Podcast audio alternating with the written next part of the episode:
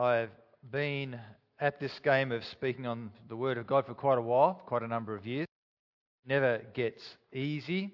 Some weeks are a little bit easier than others. The, you sort of have a message and it, you think, oh, that's something worth saying, and that's good. Other weeks are harder. This week I found it rather hard because um, it just hasn't fallen together in my preparation the way I would have liked, uh, which has been frustrating because I honestly believe the message I want to share today, if I get it right, if we hear the Word of God truly, is absolutely transformational.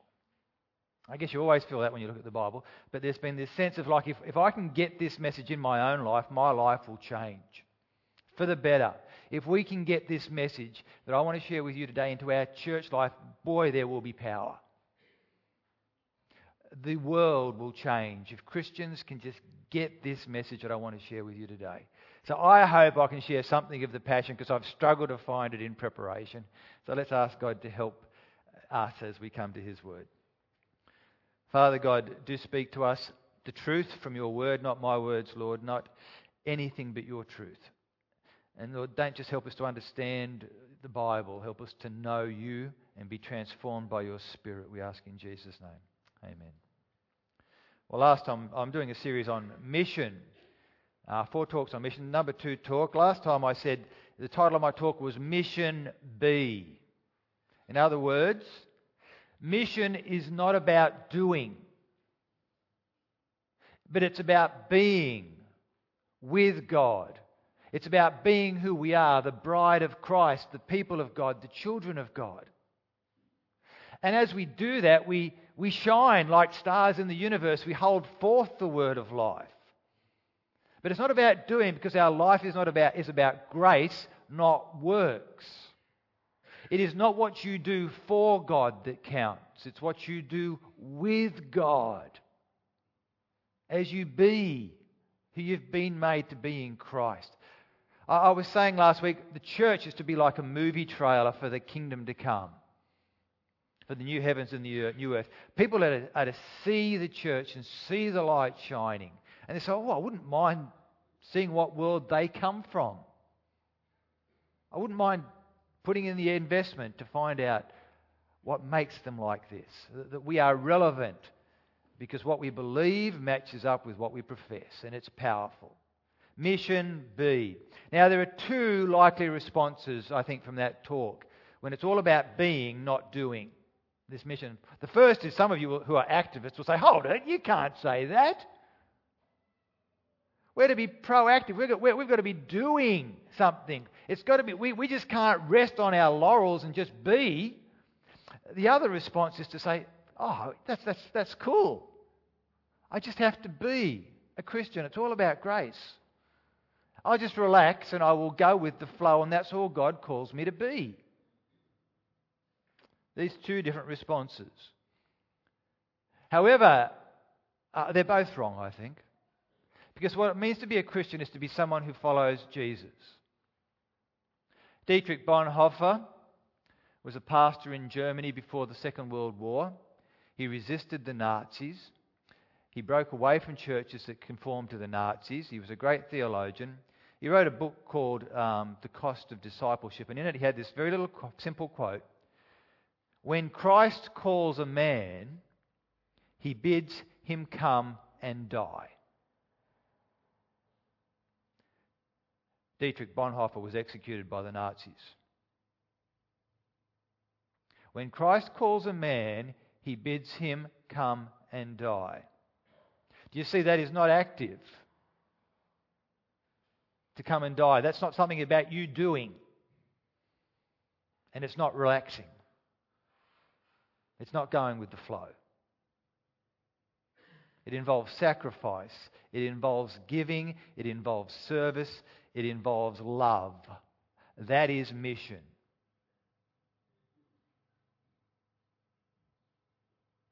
What is the foundation for mission? Mission is an interesting word. It comes from, our word mission comes from the Latin word missio, which means to send. It's the sending word. In fact, if you go to the Catholic Church, you go to Mass. You know where that word comes from?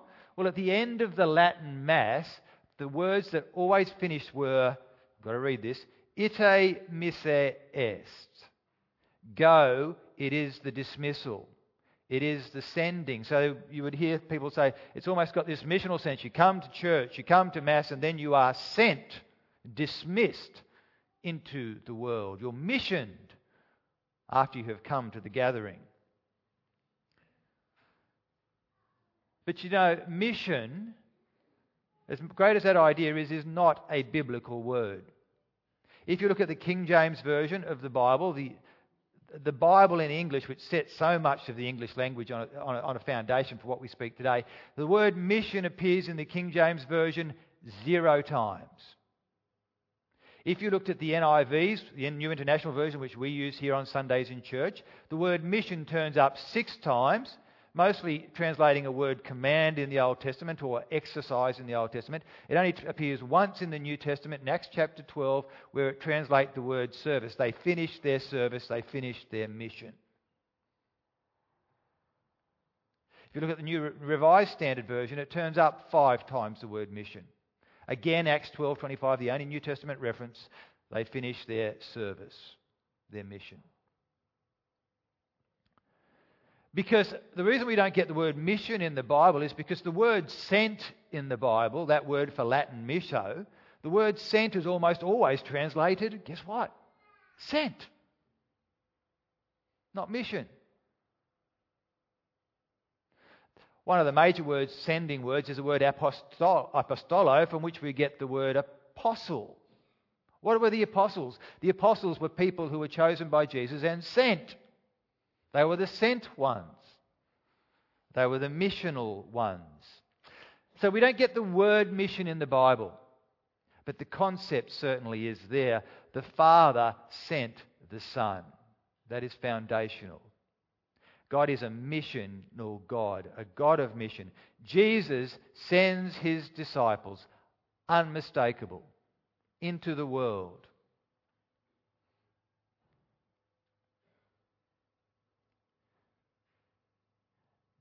But I want you to understand that mission, I think, as we see it in the Bible, is less about sending.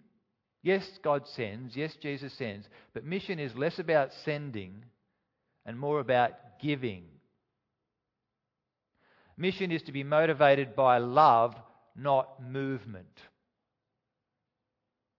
The great mission verse in the Bible, people will say, Matthew 28 19, go and make disciples of all nations. Yeah, that's a great verse, and it is. You know what I reckon the great mission verse is in the Bible? The number one verse on mission. Most of you know it by heart. John 3:16. For God so loved the world that he gave his one and only son so that whoever believes in him shall not perish but have everlasting life. Mission is about giving. It's less about going, it's less about movement and activity, it's far, far more about love and sacrifice at cost. That is mission. See, we follow Jesus. You only have to look at his life. Jesus was a man on a mission. The foundational Christmas, Christian statement Jesus is Lord. In other words, we are his slaves. It is our responsibility to carry forward the mission of Jesus, and he was a man on a mission. And Jesus' mission had one direction. I'm starting a series tonight from Matthew's Gospel, and I've titled the series Man on a Mission because here we start seeing Jesus sending people out and going and being burdened for all the people with troubles. Vic has done a graphic for our website for Man on a Mission. I didn't talk to him about that. This is the graphic he's done. He got it right. What was Jesus' mission? What was Jesus' direction? It was cross centered. You read the Gospels, he's heading for the cross. You want to follow Jesus? Where are you going? You're heading for the cross. Jesus was a man on a mission. There's a great verse at the start of John's Gospel, a great verse that sort of sets the tone for mission in God, John's Gospel. John chapter 1, verse 14. The Word became flesh. That is Jesus, the Son of God. The Word became flesh and He made His dwelling among us. We have seen his glory, the glory of the one and only who came from the Father, full of grace and truth. John says, We've seen his glory, the Word of God. Jarryd Hayne's been in the news a fair bit lately, trying out for the football in America. Have you seen the clips of him? There he is, our good old Aussie boy, getting the ball, zipping through these holes, running, running, running, dodging that person, dodging this person. Have you seen his glory? the glory of the one and only Jarryd, full of Aussie grace and truth. What did John mean when he said, We've seen his glory? We know what it means for Jarryd Hayne. Well, with Jesus came the kingdom. Came God with us, the Word. and John says, We've seen His glory. In fact, we've seen His miracles. We've seen His power. That's true in John's Gospel, but you know what that mostly means? That word glory, you know what that mostly refers to in John's Gospel? It means we have seen him head for the cross. We've seen him be crucified and exalted. We have seen his glory. The reading that Sasha brought to us from John chapter 12, it's very clear. Jesus has just entered Jerusalem, and the people have said, Hosanna to the Son of David. Blessed is the King who comes in the name of the Lord. And they throw palm branches upon the road and they're rejoicing. That's pretty glorious, right? Straight after that, some Greeks come to Jesus and to see to meet him because he's a pretty impressive person in Jerusalem. And Jesus says, The hour has not yet come for the Son of Man to be glorified. What about that donkey and all those people and all that rejoicing? The hour has not yet come for the Son of Man to be glorified. Then he says, I tell you the truth, unless a grain of wheat falls to the ground and dies, it remains only a single seed. But if it dies, it produces many seeds. Fruit, as the wheat seed goes into the ground and produces many seeds, in its death there is life, there is fruitfulness, says Jesus. Well, he goes on about this life abundant. Verse 27 Jesus says, Now my heart is troubled. And what shall I say? Father, save me from this hour, this trial. Father, save me from this hour. And then he says, No. It was for this very reason I came to this hour. This is my mission. Father, glorify your name. Then a voice came from heaven I have glorified it, and I will glorify it again. The crowd that was there and heard it said, said it thundered. Others said an angel had spoken, like, what's going on here? And Jesus said, This voice was for your benefit, not mine. Now is the time for judgment on this world. Now the prince of this world will be driven out. He's less than a week away from his crucifixion. But when I am lifted up from the world, I will draw all men to myself. He said this to show the kind of death he was going to die. When is the moment of glory? When the Son of Man is lifted up from the world on a cross. When is the Father glorified? When the Son of Man is lifted up from the world on a cross. What did Jesus come for? What time? What glory when he is lifted up from the world and nailed to a cross? Glory, glory, hallelujah, says John as he records Jesus' words.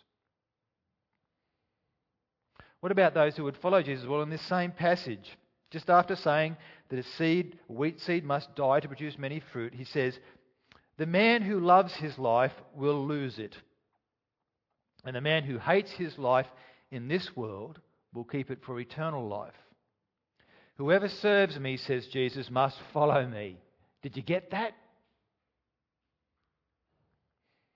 And where I am, my servant also will be. My Father will honour the one who serves me, who follows me.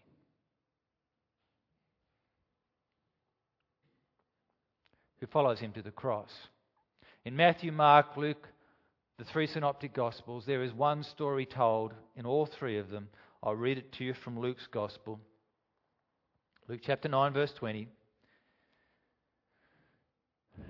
People are wondering who Jesus is, and Jesus says to his disciples, What about you? Who do you say I am? And Peter answered, You are the Christ. You're the Messiah of God.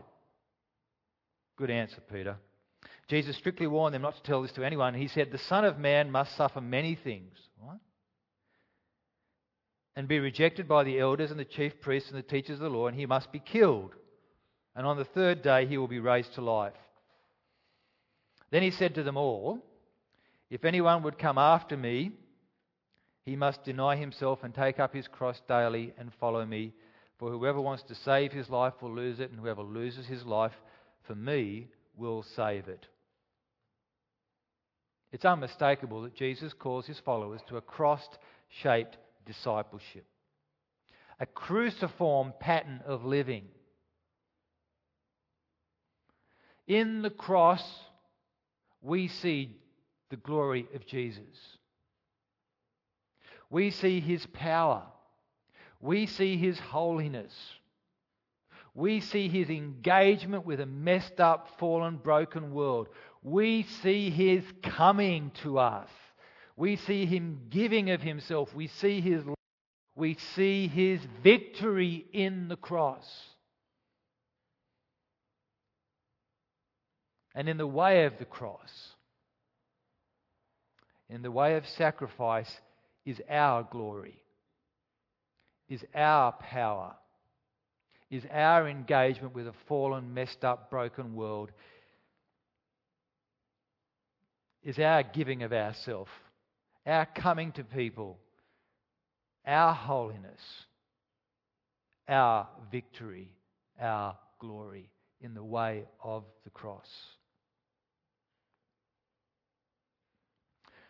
We talk about words like godliness. It's good to be godly. We want to be godly, Lord. Help me to be more godly. Help me to be more holy, Lord.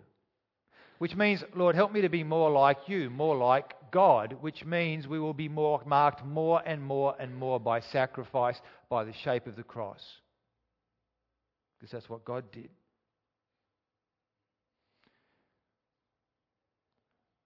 Godliness is distilled and intensified through engagement through suffering, through service.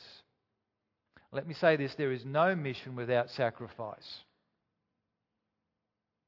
There is no mission work for God without sacrifice. If you want to do something for God, if you want to do something for our broken world, if you want to do something to bless and heal and restore, you must pay the price in the way of the cross. If you built a church 400 years ago in Europe, and in fact most parts of the world, this might be your uh, template for your building. You would build your church in the shape of a cross. In fact, if you go, even in our city, churches that are 100 years old, there lots of them are built in the shape of a cross like that. They, you know, great big cathedrals all the way down to parish churches, when they get 3, 3D, they look like this. There we go, shape of a cross. Crazy thing is, they built these churches in the shape of a cross because the church was to be cross shaped. It's a great thing. Then they turn them into these massive cathedrals, but oh, anything but sacrifice.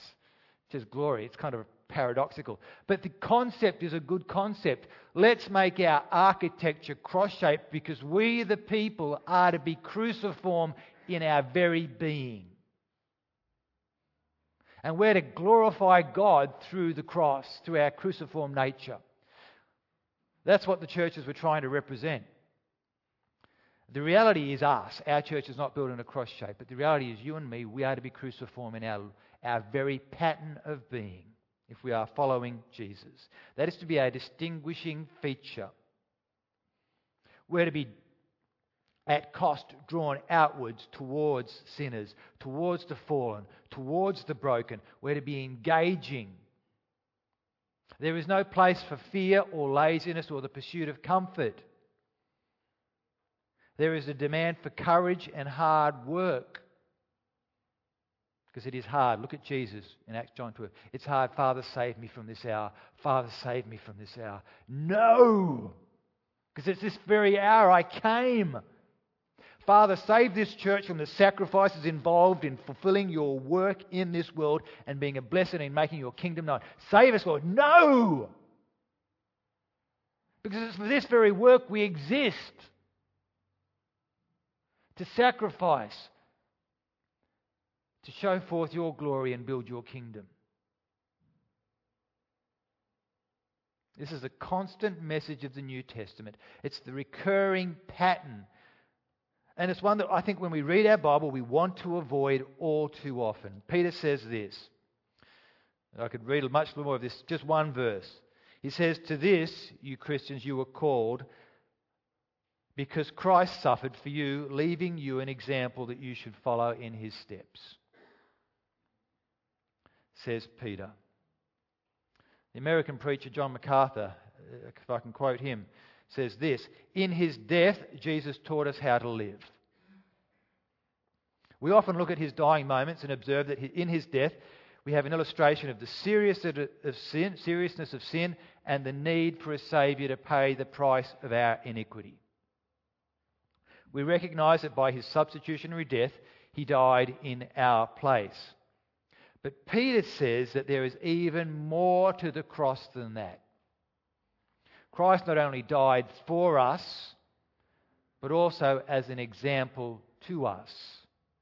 He died to show us how to live. It's throughout the New Testament. Paul speaks of his mission to the church in Corinth, the messed up, broken church, saved by the grace of Jesus. And he says this, defending his ministry. He says, To this very hour, we go about hungry and thirsty. We are in rags. We're brutally treated. We're homeless.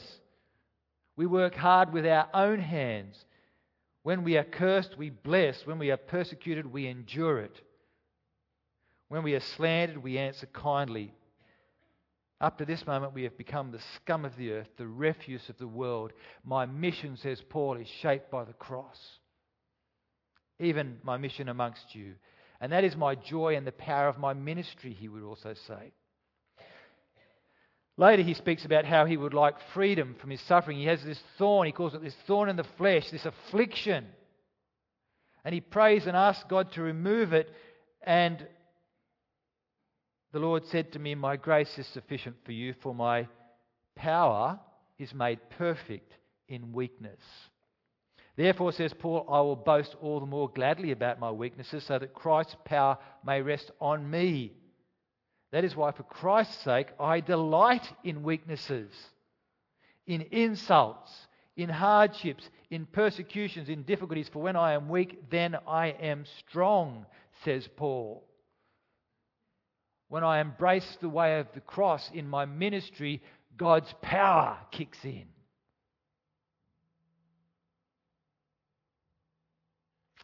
The letter to the Philippians is really the most joyful and exciting, hopeful, encouraging letter of all Paul's letter. If you just want good, upbeat memory verses, Philippians from Paul's letter. That's the place to go. In Philippians, this upbeat letter, Paul says this Your attitude should be that as same as that as Christ Jesus, who, being in very nature God, did not consider equality with God something to be held on to, but he made himself nothing, taking the very nature of a servant. He humbled himself, being made in human likeness, he and being found in appearance as a man, he humbled himself and became obedient to death, even death on a cross. There's the pattern. And therefore, God exalted him to the highest place and gave him the name above every name. Later in Philippians, Paul's saying, All the good things I had in this life, they're all rubbish. And he says, I want to know Christ. Hallelujah. And the power of his resurrection. Hallelujah. And the fellowship of sharing in his suffering, becoming like him in his death. What did you say that for, Paul, in that? Why did you have to ruin such a great memory verse? Because that's the power. And so, somehow, through this, to attain to the resurrection of the dead. Because unless a wheat dies and falls to the ground, it's not going to produce many fruit, many seeds. The great mission verse, Rahan spoke on this a couple of months ago in Acts chapter 1, verse 8. And you will receive power when the Holy Spirit comes on you, and you will be my witnesses in Jerusalem, Judea, and to the ends of the earth. You will be my witnesses. In Greek, that word witness is the word martyria, from which we get our English word martyr. Because so often with those very early Christians, when they were witnesses, they became martyrs. They're just witnessing. You want to be a great missionary, you want to be a great witness, it's going to be the way of martyria. A martyrdom for the others, not for your own self glory. A martyrdom for the good of others as you bear witness to Jesus' love. There is life for yourself and life for others through losing your life. That is the glory and that is the power of Christian mission. It's to be like a recurring fabric pattern or a wallpaper pattern that runs through our life, cross shaped. Maybe you wear a cross around your neck. Telling people you're a Christian, I tell you, we've got to wear crosses on our heart, crosses before our eyes, crosses as our vision. Last Sunday night, Tim Blenko, my friend from Macquarie Baptist, a great guy, was here and spoken, and I just said, "Oh, give us any talk you want, Tim." You know, I just didn't want to speak that night, and I'd organised him beforehand. Long story. So Tim happened to come and he spoke on mission steps, and actually he was speaking on one verse. This verse here, 1 Thessalonians 3:1, just one verse. This is all about mission. Paul says, "May God to the Thessalonians, may God Himself clear the way for us to come to you. And Tim's point was there. You reckon you're not on mission? There is mission. So that we, us, might come to you, and as we do so, that we might share life and build faith. Just going to people who are in need, who you know, and sharing life and building faith. And you notice, but it's a prayer. You've got to pray about this. God, clear the way because you're going to be getting there through serious difficulties. So, God, would you clear the way so that we might come to you?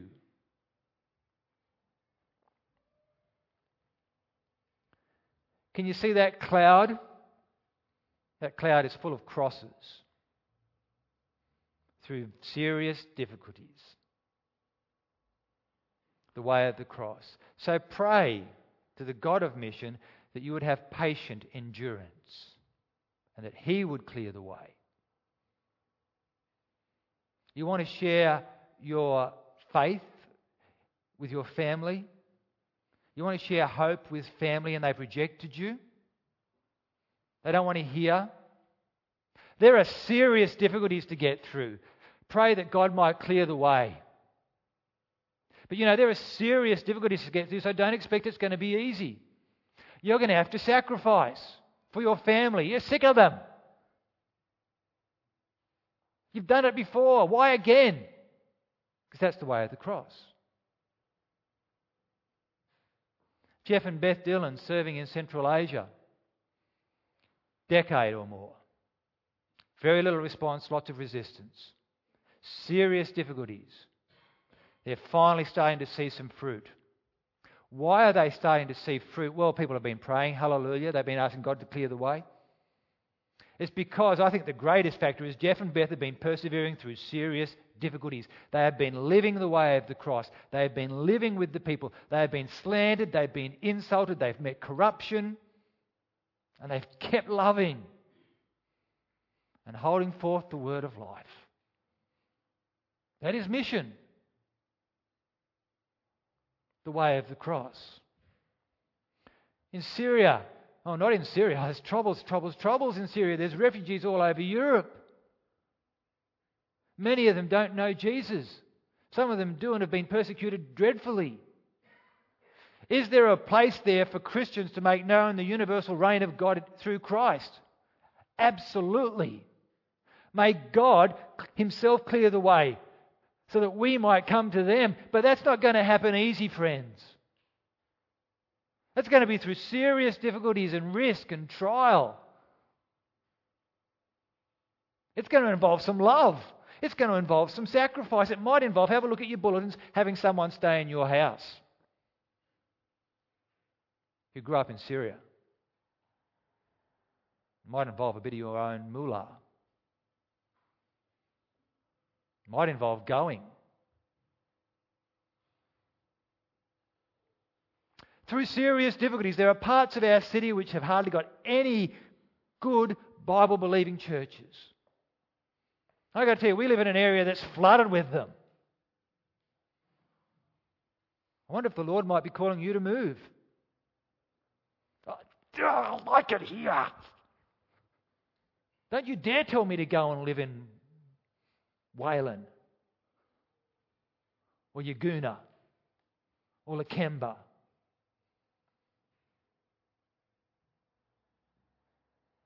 Through serious difficulties the way of the cross. What's motivating you? For Peno Life. A nice summer holiday activity? Or is the way of the cross motivating us to share Jesus with children and families in our area? Serious question, isn't it? Can you see this is an important topic we're talking about today? We talk about mission, mission this, mission that. We're going to go on mission. Have you counted the cost? Do you love Jesus? It's hard to be on mission, it's hard to reach out because we are trying to overthrow the powers and the patterns of this world as we declare the universal reign of God in Christ.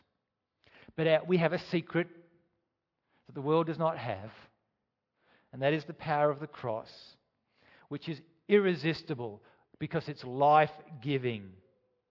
John Piper writes this He says, Our suffering becomes an extension and presentation of Christ's suffering for those for whom he died.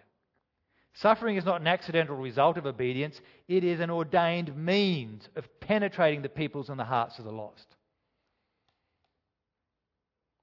We break through through suffering. Paul writes this to the Corinthians. He writes a lot to the Corinthians about suffering and his mission. 2 Corinthians chapter 4 verse 10. We always carry around in our body the death of Jesus, so that the life of Jesus may also be revealed in our body. For we who are alive are always being given over to, over to death for Jesus' sake, so that his life might be revealed in our mortal body. So then death is at work in us, but life is at work in you. It's this seed concept again. Always carrying around in my body the death of Jesus so that you might have life. That is the trick. That is the missionary secret. By carrying around in our bodies the death of Jesus, we reveal the life of Jesus. This is what we need to be teaching in our Bible colleges. Sydney Missionary and Bible College. Number one lesson die. Morling College. Express the death of Jesus so that others might have the life of Jesus. Moore College. Topic number one die for Jesus so that others may live. Wear it in your body. Michael Frost, who lectures at Morling, the more we embrace the cross as a paradigm for discipleship, the more alive we become and the more we reveal the life of Jesus. Now, I don't know, you may not be getting this, so let me make it clear. If you are a believer, isn't Jesus wonderful? Do you know him? What a wonderful Saviour is Jesus, my Lord. What a wonderful Saviour to me. Do you know that? Yeah, He died for my sin. He loves me. He came and He met my need and he didn't count the cost. And when he said, Father, save me from this hour, he said, No, my mission is to die for John. When Peter wanted to exalt him as a great king, he said, Get behind me, Satan. My mission is to die for John. Don't dare you distract me from my great work. He didn't count the cost. Jesus loves me. This I know, for the Bible tells me so. What a wonderful Saviour is Jesus, my Lord. What a wonderful Saviour to me. Do you know that truth?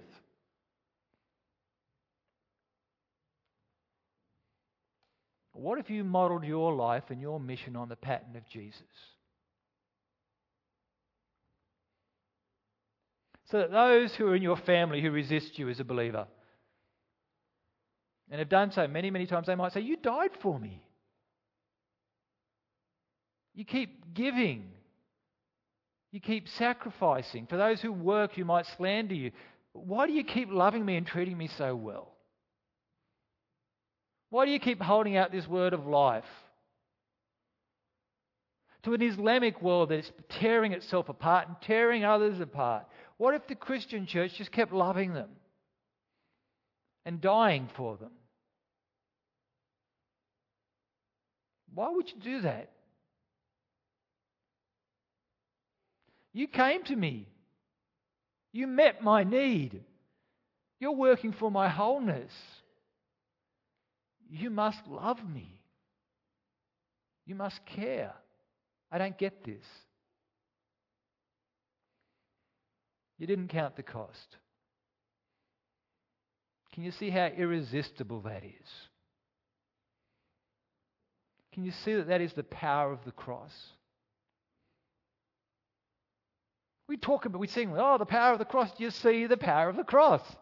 Do you see the power of sacrifice? Do you see the irresistible nature of sacrificial love that you are called to as a follower of Jesus? He calls you in a mission. There was a song about mission written in India over 100 years ago. It's become quite a popular song.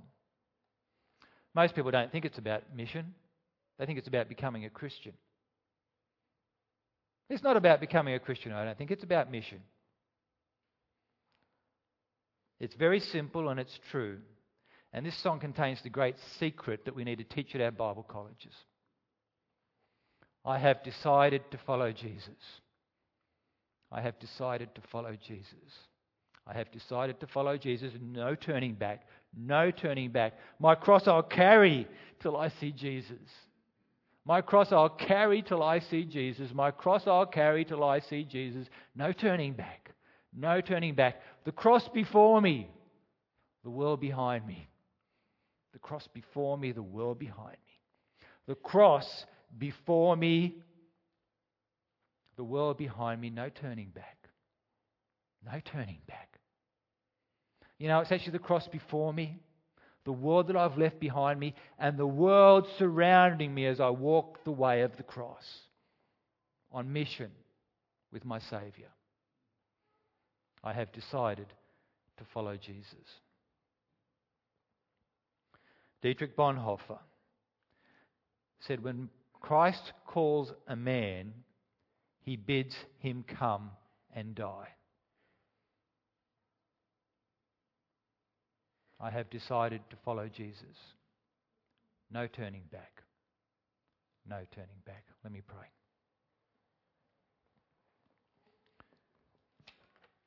Lord God, help us follow your Son, for he is Lord. Help us walk the way of the cross and in that find life and give life. We ask in Jesus' name. Amen.